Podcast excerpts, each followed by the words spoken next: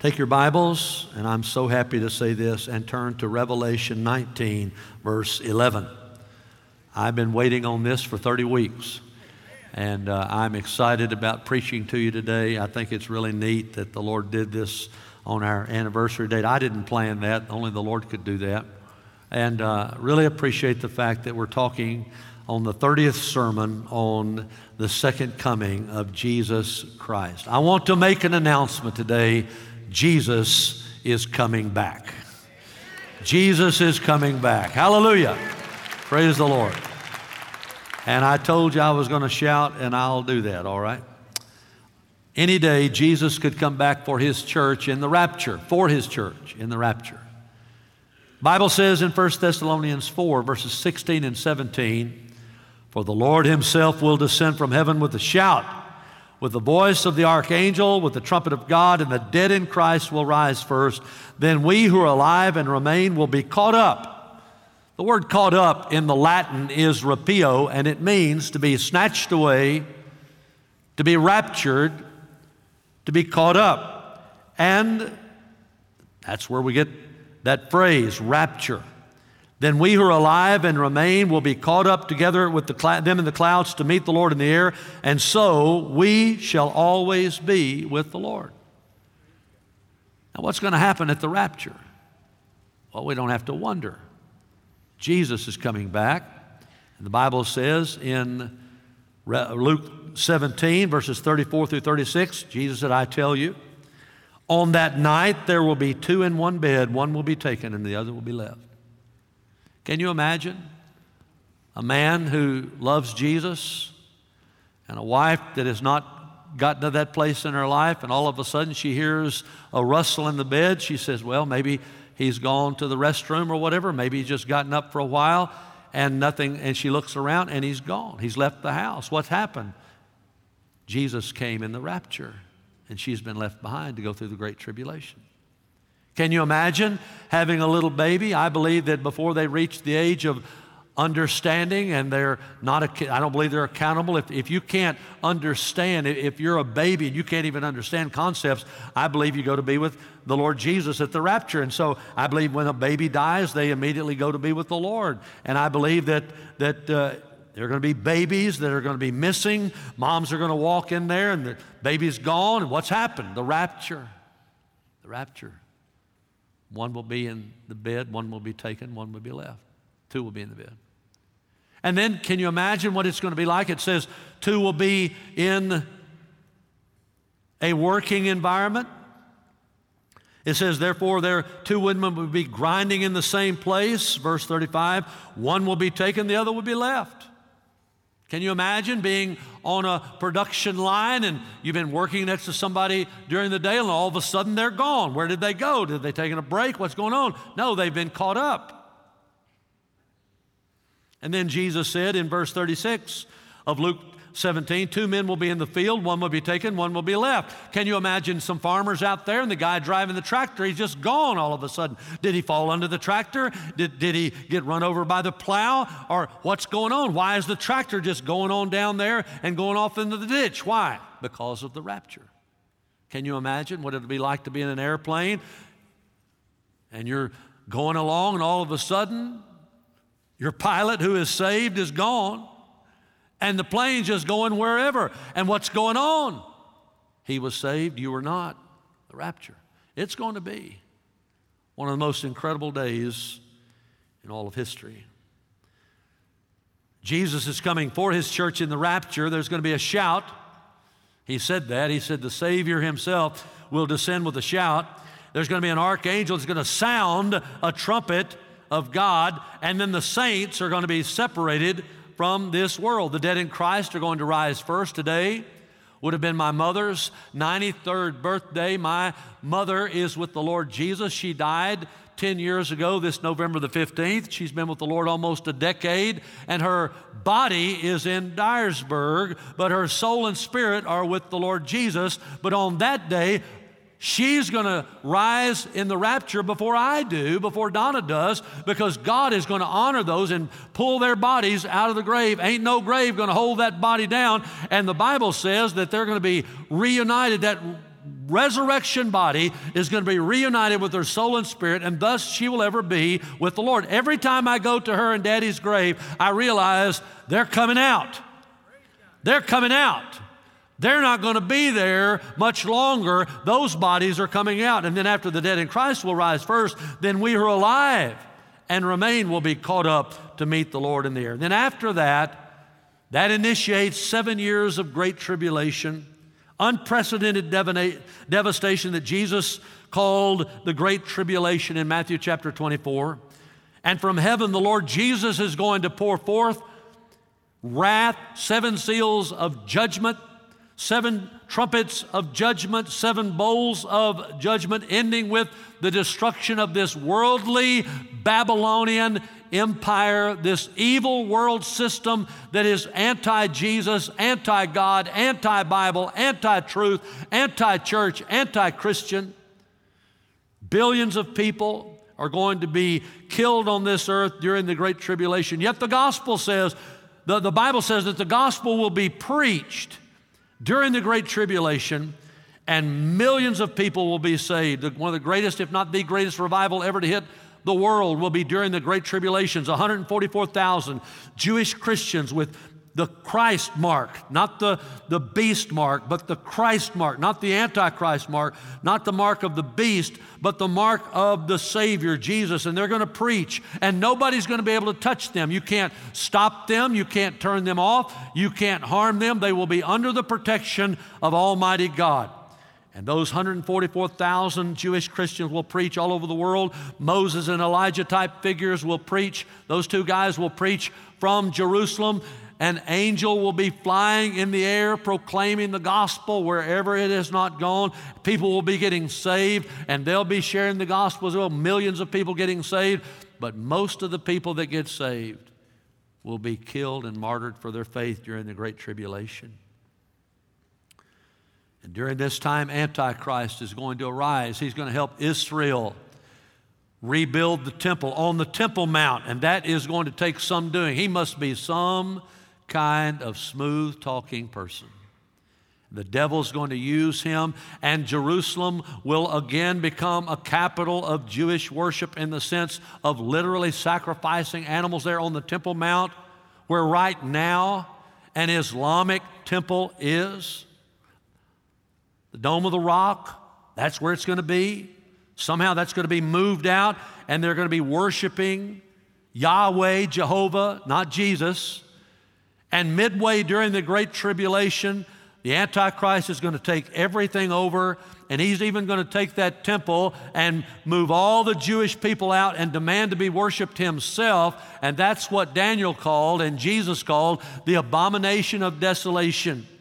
And he will say, You can only worship me now, and you can only transact any type of business through the mark of the beast. He's going to take over religion and the economy. And for the last three and a half years of the Great Tribulation, he's going to rule the world. And if you refuse the evil mark of the beast, you're going to be hunted down and killed.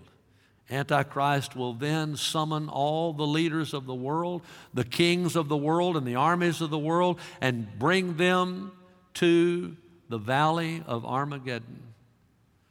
And when he does, heaven is going to open up, and Jesus is going to come down, and Jesus will be crowned King of Kings and Lord of Lords. Oh, Jesus is coming back. He's coming back. Look there in Revelation 19, verse 11. And I saw heaven open. You know, good things are about to happen when a text starts like that. I saw heaven open, and behold, a white horse, and he who sat upon it is called faithful and true. How many of you can say, I'm a satisfied customer? Jesus is faithful and true. Amen? We're not always faithful and true to him, but praise God, he's always faithful and true to us. The Bible says, and in righteousness he judges and wages war. His eyes are a flame of fire. On his head are many diadems. He has a name written on him which no one knows except himself. He's clothed with a robe dipped in blood. His name is called the Word of God, and the armies which are in heaven, clothed in fine linen, white and clean, were following him on white horses. From his mouth comes a sharp sword, so that with it he may strike down the nations. And he will rule them with the rod of iron, and he treads the winepress of the fierce wrath of God the Almighty. And on his robe and on his thigh he has a name written. Say it with me, church. Read it from the screen King of Kings and Lord of Lords. Then I saw an angel standing in the sun. And he cried out with a loud voice, saying to all the birds which fly in mid heaven, Come!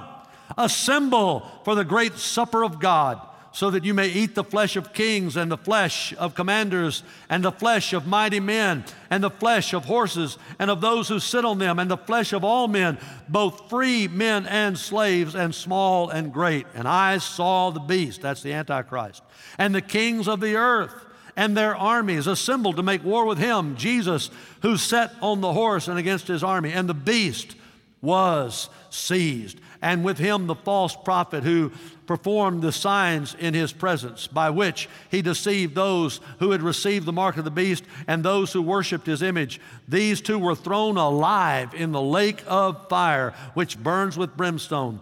And the rest were killed with the sword which came from the mouth of him who sat on the horse, and all the birds were filled with their flesh. This is the word of the Lord. First thing is this the second coming, at his second coming of Jesus Christ, the earth will witness the King of Kings. What kind of king will he be when he comes back? First of all, Jesus at his second coming will be the divine king. Look at verse 11, the first part of verse 11. And I saw heaven open, and behold, a white horse.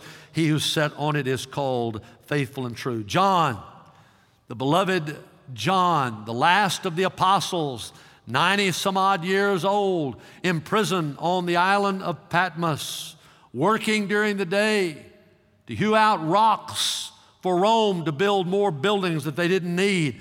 And at night he would come back. He'd lie down in his cave after eating a meager meal and he would have visions of the revelation of Jesus Christ. And he saw heaven opened and indeed, heaven unveiled, and he saw King Jesus, the divine King. He was writing, Behold. When you see the word behold, it means, look, this is something glorious. This is something other earthly. Behold, a king. He said, I saw a white horse. White horses were ridden only by emperors, only by men who were in charge of their armies, generals, always someone in authority if you were on a white horse. And oh, the divine Son of God, indeed, he had all authority. He had said just before he gave the Great Commission at the very end of Matthew's Gospel, Jesus said in Matthew 18, uh, 28, verse 18, Jesus came up and spoke to them saying, All authority, not some, all authority has been given to me in heaven and on earth. Look at me. The devil doesn't have all authority. Jesus has all authority. You don't have all authority. Jesus has all authority. Why do we pray in the name of Jesus? Because when we pray in the name of Jesus, we tap into the one who has all authority. And when you pray, you need to pray in the authority of the Lord Jesus Christ. He said, All authority has been given to me in heaven and earth. People say, Well, why should I listen to you share the gospel? Why do you think Christianity is any more important than anybody else? Because Jesus has authorized us. That's why we have authority that comes from Him. 1 Peter 3 22, now Christ has gone to heaven. He's seated in the place of honor next to God. That's the right hand of God, the place of honor and authority and favor. And all the angels and all the authorities and all the powers accept His authority. Jesus is 100% man, 100% God simultaneously. He is the perfect God man. He's just as much man as if he were not God. He's just as much God as if he were not man, the perfect God man. At the beginning of Revelation, we saw Jesus in this elevated divine setting in Revelation 1, verse 12 and following. Look on the screen and you can follow. Then I turned to see the voice that was speaking with me. And having turned, I saw seven golden lampstands. And in the middle of the lampstands, the lampstands were the local churches. In the middle of the church, you want to know where Jesus is? He's with his people, he's with his church. In the middle of the lampstands, I saw one like a son of man, clothed in a robe, reaching to the feet and girded across his chest with a golden sash. His head and his hair were white like white wool. That talks about his eternality, like snow. And his eyes were like a flame of fire. That talks about his omniscience. He knows everything, he can see everything. His feet were like burnished bronze. That's his stability when it has been made to glow in a furnace. And his voice was like the sound of many waters. He's the commander, and he gives forth a commanding challenge and command. In his right hand, he held seven stars. And out of his mouth came a sharp two edged sword. That's the word of God. And his face was like the sun, shining in its strength. That's the holiness of Jesus. When I saw him, John said, I fell at his feet like a dead man. And he placed his right hand on me. That's the hand of honor, saying, Do not be afraid. I'm the first, I'm the last, I am the Alpha, I'm the Omega, I'm the beginning, I'm the end, and the living one. And I was dead, but behold, there it is again, behold, I'm alive forevermore. He didn't just rise from the dead, he rose from the dead, never to die again. The only one ever to do that thus far and I have the keys. I like to be around the guy with the keys. They can get in when nobody else can get in, man. I have the keys to death and to hell or Hades. Now, that is what John saw. He saw the divine, faithful, and true King of kings and Lord of lords. Jesus is the divine King, and he's coming back to this earth. He's not only the divine King, he's also the judicial King. Look at verse, the last part of verse 11. And in righteousness he judges and wages war. Well, I'm so grateful that God is a God of grace, aren't you? But the same God who forgives is also the God who judges in wrath. Judges in wrath. When Jesus came to the earth the first time, he came to bring salvation. He saved in Jericho, a man named Zacchaeus. And after he did it, he said in Luke 19 10, For the Son of Man has come. Why did you come, Jesus? To seek and to save that which was lost. And then to another man that was lost, who was a seeker, Nicodemus. He said, For God so loved the world, he gave his only begotten Son, that whosoever believeth in him should not perish but have everlasting life. But right after he said that, in John 3 17, he said, For God did not send the Son into the world to judge the world. That is, the first time I came, I didn't come to judge the world, but that the world might be saved through him. Oh, at his first coming, he came to bring salvation. But look at me. That's not what he's coming for in his second coming in his second coming, he will bring judgment to the world, and he will be the judicial king, and he will judge the world in righteousness. That means he will not be a corrupt judge. You will not be able to buy him out or to pay him off and to get whatever you want out of him. No. He will judge sinners justly and wage war righteously. And by the way, do you know who's going to stand before him? you, everybody, and me. Oh, we won't. We're Christians. We're not going to stand before the judge. Paul wrote to Christians in Rome and in Corinth and said, Yes, he took your judgment upon him when he died on the cross. Yes, you're forgiven. But for rewards, you're going to stand before the Lord and answer for every word you've spoken and every action you've done.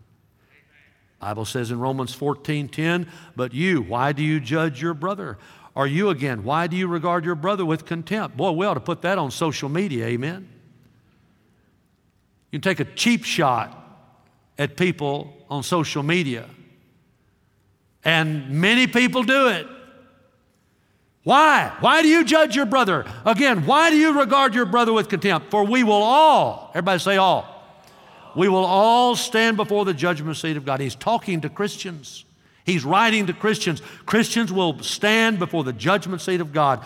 He also said to 2 Corinthians 5:10 to the Corinthian church, for we must all, there it is again, appear before the judgment seat of Christ, so that each one may be recompensed for his deeds in his body according to what he's done, whether good or bad. Revelation 22, verse 12, Jesus said, Behold, I'm coming quickly, and my reward is with me. My reward is with me. That's what it's about with Christians to render to every man according to what he's done.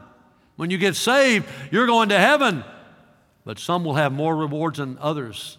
And that will all be determined when you stand before Jesus and he reviews your life. The Supreme Court of the United States is not the Supreme Court, Jesus is. Jesus is. And his second coming, he's coming back as the judicial king. He's also coming as the all knowing king. Look at verse 12. His eyes are a flame of fire. What does that mean? He can see right through you. Have you ever met somebody that you just feel like they're looking right through you?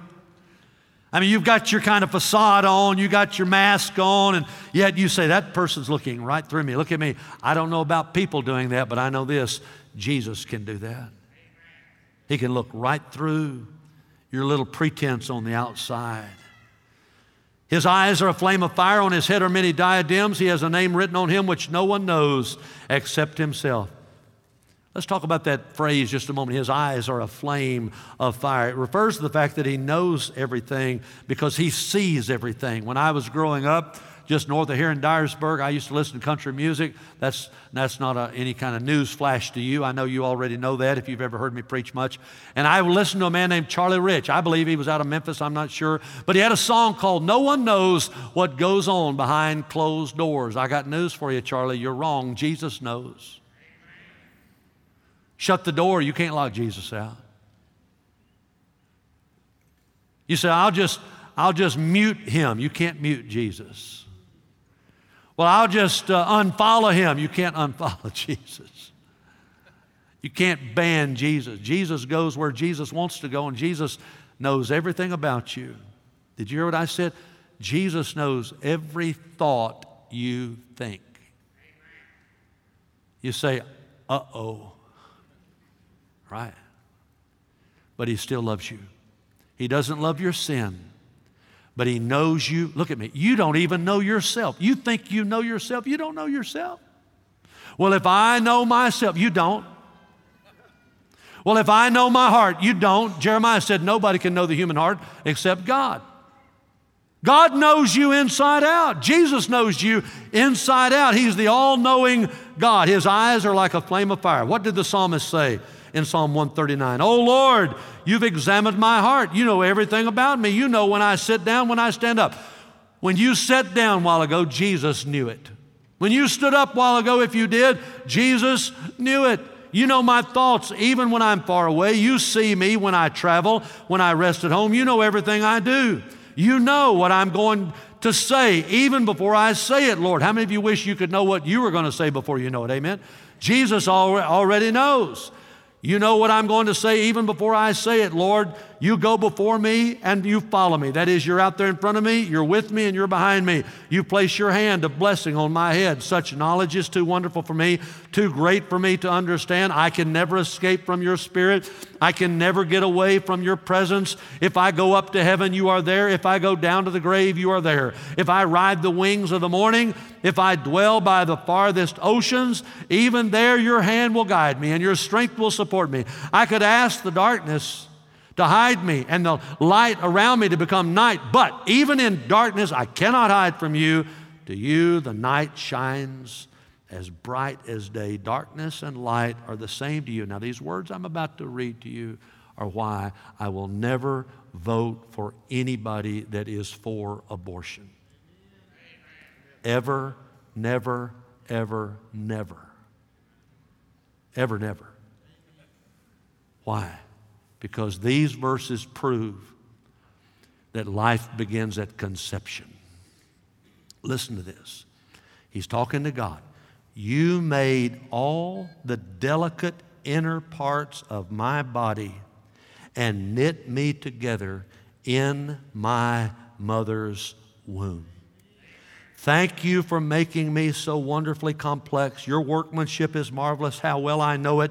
You watched me as I was being formed in utter seclusion, as I was woven together in the dark of the womb. You saw me before I was born. Before I was born, I was a somebody, not just a mass of flesh, not just an attachment to a woman. No, I was an individual. And you saw me. And then he says, Watch this. You saw my future. Every day of my life was recorded in your book.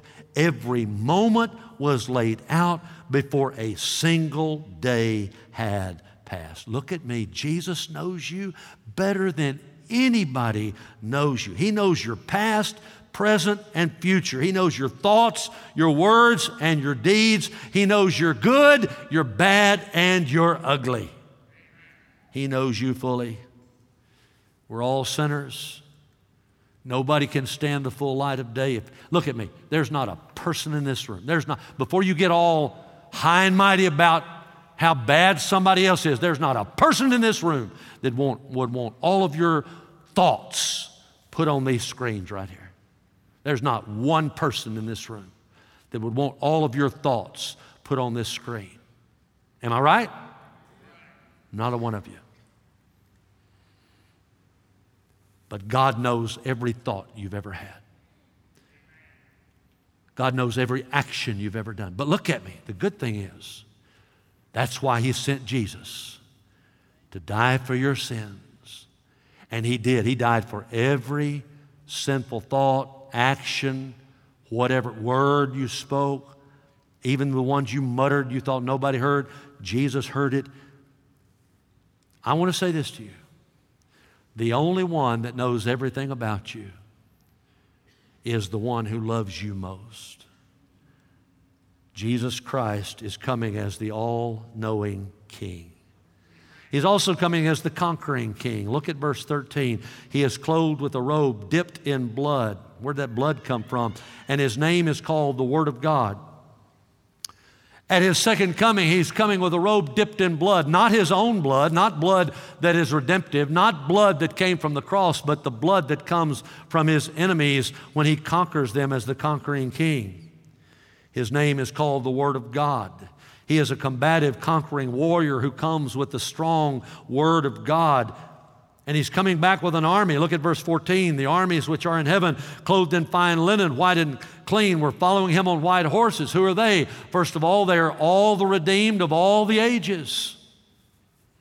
You and I, if you know the Lord, you're going to be part of that army. You're coming back. Now, we're not going to be armed. The only one that's going to be armed in this army is the Lord Jesus Christ. And the only armament that he's going to have is the sword of the Spirit, which is the Word of God. We'll see that in a moment. But also, not just with the saints who are coming back, all the saints of all the ages, Old, New Testament, whatever, all that believed in the Messiah and they trusted in him and they repented of their sins and they received him as Messiah, Old or New Testament, they're coming back. Those that were saved during the Great Tribulation and were, were uh, killed and slaughtered during the Great Tribulation, they're going to be taken up as well. But look at me, they're all coming back. And then also the angels are coming back. The angels are coming back. All the angels, the myriads of angels, the ministering spirits sent out to render service for the sake of those who will inherit salvation. Hebrews chapter 1, verse 14. And again, the only one who's going to be armed is Jesus. Look at verse 15. From his mouth comes a sharp sword, so that with it he may strike down all the nations. That str- sharp sword, we read about that way back in Revelation chapter 1. I read it a moment ago in verse 16. In his right hand he held seven stars. Out of his mouth comes a sharp two edged sword, and his face was like the sun shining in its strength. What is that two edged sword? It is the word of Almighty God. Ephesians 6 17. And take the helmet of salvation and the sword of the Spirit, which is the word of God. And the writer of Hebrews talked about it like it was a sword. He said in Hebrews 4 12, For the word of God is living and active and sharper than any two edged sword piercing as far as the division of soul and spirit. That is, when it is proclaimed or when it is shared. Look at me. A lost person does not have a defense. They have a defense against your testimony, they have a defense against your ideas, but they don't have any defense with the Word of God. When you share the Word of God, it passes. The devil can't stop it, they can't stop it. It pierces their heart like a sword. That's why we don't just need to be preaching and teaching what we believe and what we think. We need to preach and teach and explain and illustrate and apply the Word of God. If we would have 10,000 preachers in America from Maine to Florida to Texas to California to Washington to Minnesota back to Maine, Alaska, and Hawaii that would just preach the Word of God, America would have revival within one year. If we would have uh, a 10,000 men that would do that. Get up and say, Thus saith the Lord, and let the Lord look at me. Just turn it loose and let it do its work. You don't have to defend a lion, just turn it loose. He'll defend himself. Amen? And you don't have to defend the Word of God. I hear all these people say, we need to defend the Word of God. We need to proclaim the Word of God. It will defend itself. It will defend itself. It's the sword of the Spirit. Jesus will defeat them with the sword of the Spirit. And the Bible says when they see Jesus, they're going to bow. Philippians 2 9 through 11. This, for this reason, God highly exalted him. Jesus bestowed on him the name which is above every name, so that the name of Jesus every knee will bow of those who are in heaven and on earth and under the earth, and every, every tongue will confess that Jesus Christ is Lord to the glory of God the Father. Oh, Jesus. You're the conquering king, and he's also the all powerful king. Look at verse 15. He will rule them with a rod of iron. He's going to come back and he's going to start his millennial reign, his 1,000 year reign. We'll talk more about that next week. One of these days, Jesus is going to reign all over the earth from Jerusalem, from his throne in Jerusalem. There will be no more human courts. No more judges, no more lawyers, no more government, no more Senate, no more House of Representatives. Just Jesus. He'll be the only judge and the only king. For a thousand years, he will sovereignly rule and he will sovereignly reign. The capital of the world will be Jerusalem. The court of the world will be Jerusalem. And if anybody disobeys him during that time, that thousand years of peace, there will be judgment from the Lord Jesus, impartial, fair. There won't be any juries. There won't be anything like that. No judge. Uh, he will be the only judge there. And it will be fair, it will be swift, it will be severe. He treads the winepress of the fierce wrath of God the Almighty, the Bible says. He's not coming back to take sides, he's coming back to take over, and he's going to rule with a rod of iron for a thousand years on this earth the all powerful king, and he's also the preeminent king. Look at verse 16. And on his robe and on his thigh, he has a name written. Here it is King of Kings, Lord of Lords. Oh, Jesus is coming back. And the earth will witness the King of Kings. But there's something else that's going to happen. Not only will the earth witness the King of Kings, the divine King, the judicial king, the all knowing king, the conquering king, the all powerful king, the preeminent king. Not only is the earth going to witness the King of Kings, but at his second coming, Jesus will wage war, the war of wars. He will wage the war of wars. Let's just quickly look at this war, verses 17 through 21. First of all, this war of all war, wars, the battle of Armageddon, will be ordered by a commander of the war. This is an angel. Look at verse 17. Then I saw an angel standing in the sun, and he cried out with a loud voice, saying, To all the birds which fly in mid heaven, come, assemble for the great supper of God. Again, by means of a angelos, a heavenly angel, a messenger, God sends forth this sovereign command, and he's standing in the sun. I got to tell you, I've watched a few Western movies in my life, and they set these guys up when they're going to have a duel. A lot of times they'll be walking up the street. How many of you ever seen anything like that? Know what I'm talking about? And they got the sun right behind them. And all you can see is their silhouette. That's what it means. That's exactly what, not, not that they have guns and not that they're Western, not that. But when it says, I saw him standing in the sun, he's walking with the sun behind. He's standing there, this angel, and he's giving. You can't see, see anything but a silhouette, but you know this is coming from Almighty God. It's a glorious thing. And the Bible says he's crying out with a loud voice. And do you know he's talking to birds? He's talking to the carrion birds of prey. He's talking to vultures and crows. Pause a minute. I just want to tell you, I hate crows. If you've got a pet crow, you are in trouble. Please don't tell me if you have a pet crow. I don't like the way they cackle. I don't like the way they look at you. I don't like crows. They're nasty. Just thought I'd share that with you. Buzzards, eagles, I like eagles. Osprey falcons, I like falcons. Hawks, they're okay. Kites, I'm not talking about kites, I'm talking about kites. In the entire world, all of them going to be commanded to come to the valley of Armageddon. And you know what? They'll obey. They'll obey. Come and assemble for the great supper of God, the commander of the war of wars. And then notice the devastation of the war of wars. Look at verse 18. So that you may eat the flesh of kings and the flesh of commanders and the flesh of the mighty men and the flesh of the horses and of those who sit on them and the flesh of all men, both free men and slaves and small and great. Commanders, mighty men, kings, all, they're going to come alongside the Antichrist, but they're going to be food for the carrion birds. Antichrist and his false prophet are about to die. All men, free men, slaves, small, great, flesh of horses, those who sit upon them. This is not a meal for people, this is a meal of people. And the people are not going to eat, the birds are. God will strike down the nations using the sword from his mouth. Every anti Christ and anti Christian warrior will die and be devoured.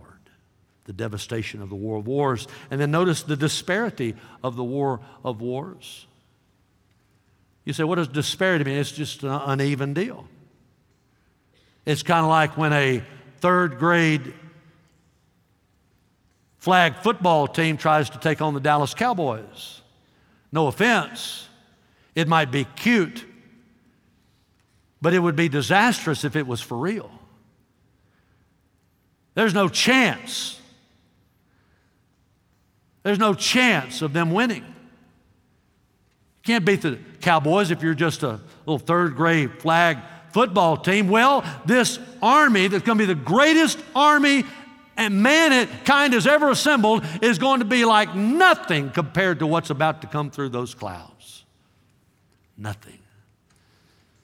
I saw the beast, that's the Antichrist, and the kings of the earth and their armies assembled to make war against him, and who sat on the horse and against his army. I'm going to read to you momentarily out of Psalm 2 that I believe is talking about the Battle of Armageddon and the disparity of the two armies. But here's how I think it goes. I don't, I can't quote this. I, I just have to believe, though, that this, with my sanctified imagination, it's going to be something like this: Antichrist, who's full of the devil, literally full of the devil, is going to get all these worldly powers together and all these kings and get them in a room, and he's going to talk to them. He's going to have one really rally, rally cry, and he's going to be saying, "Guys." Look, we've, we've made a lot of strides here. We've gotten the, the worship going right. Everybody's worshiping me, and through me, they're worshiping the devil on the Mount of uh, Zion, and, and now all of that worship is going right, and we've got the mark of the beast. Man, the economy is booming, and Babylon is just going forth, and we're seeing great things. Now, look at me. I, I've got a, a little message. Jesus is coming back, but we can beat him. We don't have, look, you followed me this far, follow me all the way through. And he believes that he's somehow going to defeat the Christ, the Antichrist does. And somehow this smooth talking guy, he, he cons all these people and all these guys. They're like a, a young football team getting fired up by a, a speech from a coach and they're ready to go out. And they say, Yeah, let's go to the valley of Armageddon. Yeah, we're going to defeat Jesus. And they follow him down there. He's got his army behind him. Millions of the greatest army ever. in all the history of mankind spread out with their swords drawn, looking up in the sky. And all of a sudden, the sky unfolds and Jesus is on his white horse, and every one of them says, Uh oh. Uh oh. And the angels, maybe they'll come first. One angel in the Old Testament killed 185,000 bad guys. And there are going to be tens of thousands times tens of thousands of angels come out. And then here comes you and me. Amen. We're going to be on a white horse. You say, I don't even like horses. You'll like them that day. Amen and you'll be riding on your white horse, and you, nobody's armed but Jesus. Nobody, the, the, angels have swords, but they're not drawn. They say, This is Jesus' fight. This is not our fight, man. We're just following the Lord. And Jesus is coming back, and that sword of the Spirit is coming out of his mouth, and he's about to speak a word. And look at me. It's going to be a disparity, it's going to be a mismatch, whatever you want to call it. Antichrist is no, no way he can be a conqueror of Jesus. Look at verse 20. And the beast was seized. Wasn't much of a battle, was it? The beast, the Antichrist, was seized, and with him the false prophet who performed the signs in his presence by which he deceived those who had received the mark of the beast and those who worshiped him. The Bible says in Isaiah 29, about verse 5, about this very time, it says, The multitudes of your enemies, Israel, will become like fine dust, the multitude of the ruthless ones like the chaff which blows away. It will happen instantly and suddenly. All of a sudden, Jesus, I mean, they've got this huge army out there. He's been bragging about it, no doubt, all over the world. There are cameras out there. Everybody's watching. Oh, he's going to defeat the Christ. Oh, Antichrist. Oh, Antichrist, we worship you. And all of a sudden, sudden Jesus is going to come out. And everybody will know, uh oh. Antichrist doesn't stand a chance. And instantly and suddenly, he's going to be destroyed. Now, listen to the war of wars prophesied in Psalm 2.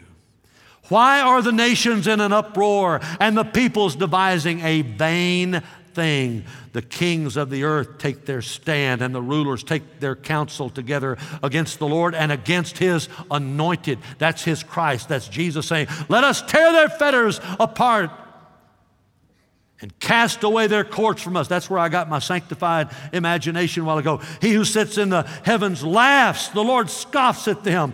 Then he will speak to them in his anger and terrify them in his fury, saying, But as for me, I have installed my king. That's Jesus upon Zion, and that's Jerusalem, my holy mountain. I will surely tell of the decree of the Lord. And he has said to me, You are my son. Today I have begotten you. Ask of me. I'll surely give the nations as your inheritance, and the very ends of the earth as your possession. You shall break them with a rod of iron. You shall shatter them like earthenware. Now, therefore, O kings, show some discernment. Take warning, O judges of the earth. Worship the Lord with reverence and rejoice with trembling. Do homage to the Son, that's Jesus, that he not become angry and you perish in the way, for his wrath may soon be kindled. How blessed are all who take refuge in him. All these earthly armies of Antichrist, they won't stand a chance.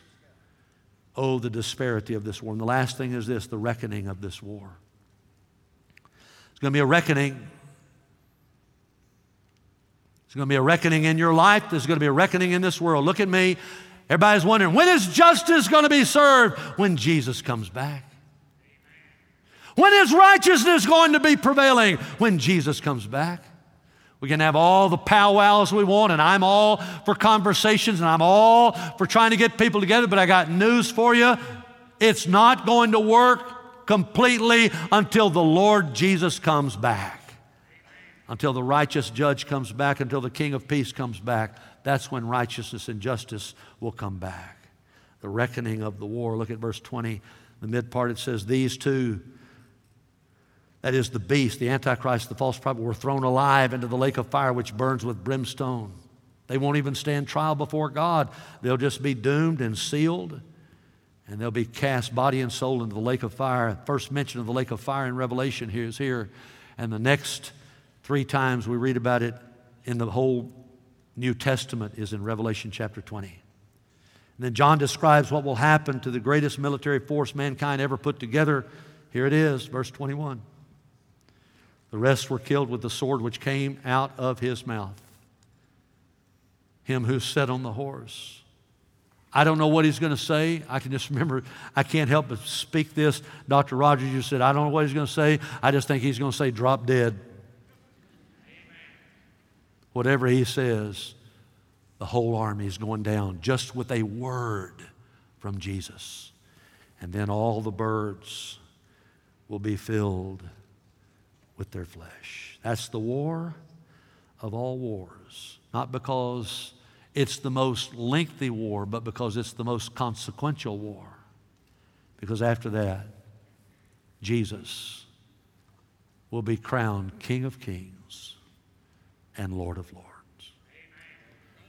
What side are you on? What side are you on? You say, I'm neither. Well, then you're on a side. If you're not on, look at me, if you're not on Jesus' side, if Jesus is not on your side, whichever way you want to say it, you're either for him or you're against him. You're either with him or you're opposing him. You can't have it both ways. Look at me. I'm all for you coming to church, but you can't come in here and then live like the devil all week long and say you're on Jesus' side. Can't do it. Oh, sure, you'll send some. I'm not saying you won't, but you can't have it both ways. You say, Well, I'll just get a little Jesus on Sunday, and then I'll go out and I'll get drunk and I'll be immoral and I'll do whatever. I'll cheat and steal and everything else. But I'm a Christian now. I, I prayed a long time ago and I got baptized, and my grandmother was a Christian. Look at me. That won't cut it. That won't cut it. Do you know the Lord? Do you know Him personally? Do you love Him with all your heart, soul, mind, and strength? Are you looking forward to Him coming back? We went to see some grandkids the other day. When they found out we were in, they started saying, Papa, Papa, Nana, Nana. They ran and they were just so happy. Look at me. It's going to be a million times like that when Jesus comes back. When Jesus comes back, those who know Him are going to say, Well, praise the living God. There He is. Hallelujah. I, have been worshiping you. I've been praying to you. I've been loving you. I've been sharing you all these years. I've been trying to follow you. Even when I messed up, you forgave me. Oh, Jesus, I've been wanting to see you all this time. King of kings, Lord of lords, I bow before you. That's what's going to happen. You ready for that? Let's bow our heads in prayer. If you don't know the Lord today, I'm asking you to give your heart to Jesus Christ right now. Just pray and repent. Turn from your sin. You do it on your own. Pray and say, Lord, I repent. I, I turn from my sin. Lord, I believe you died on the cross for me. I believe you rose from the dead. I believe you're alive.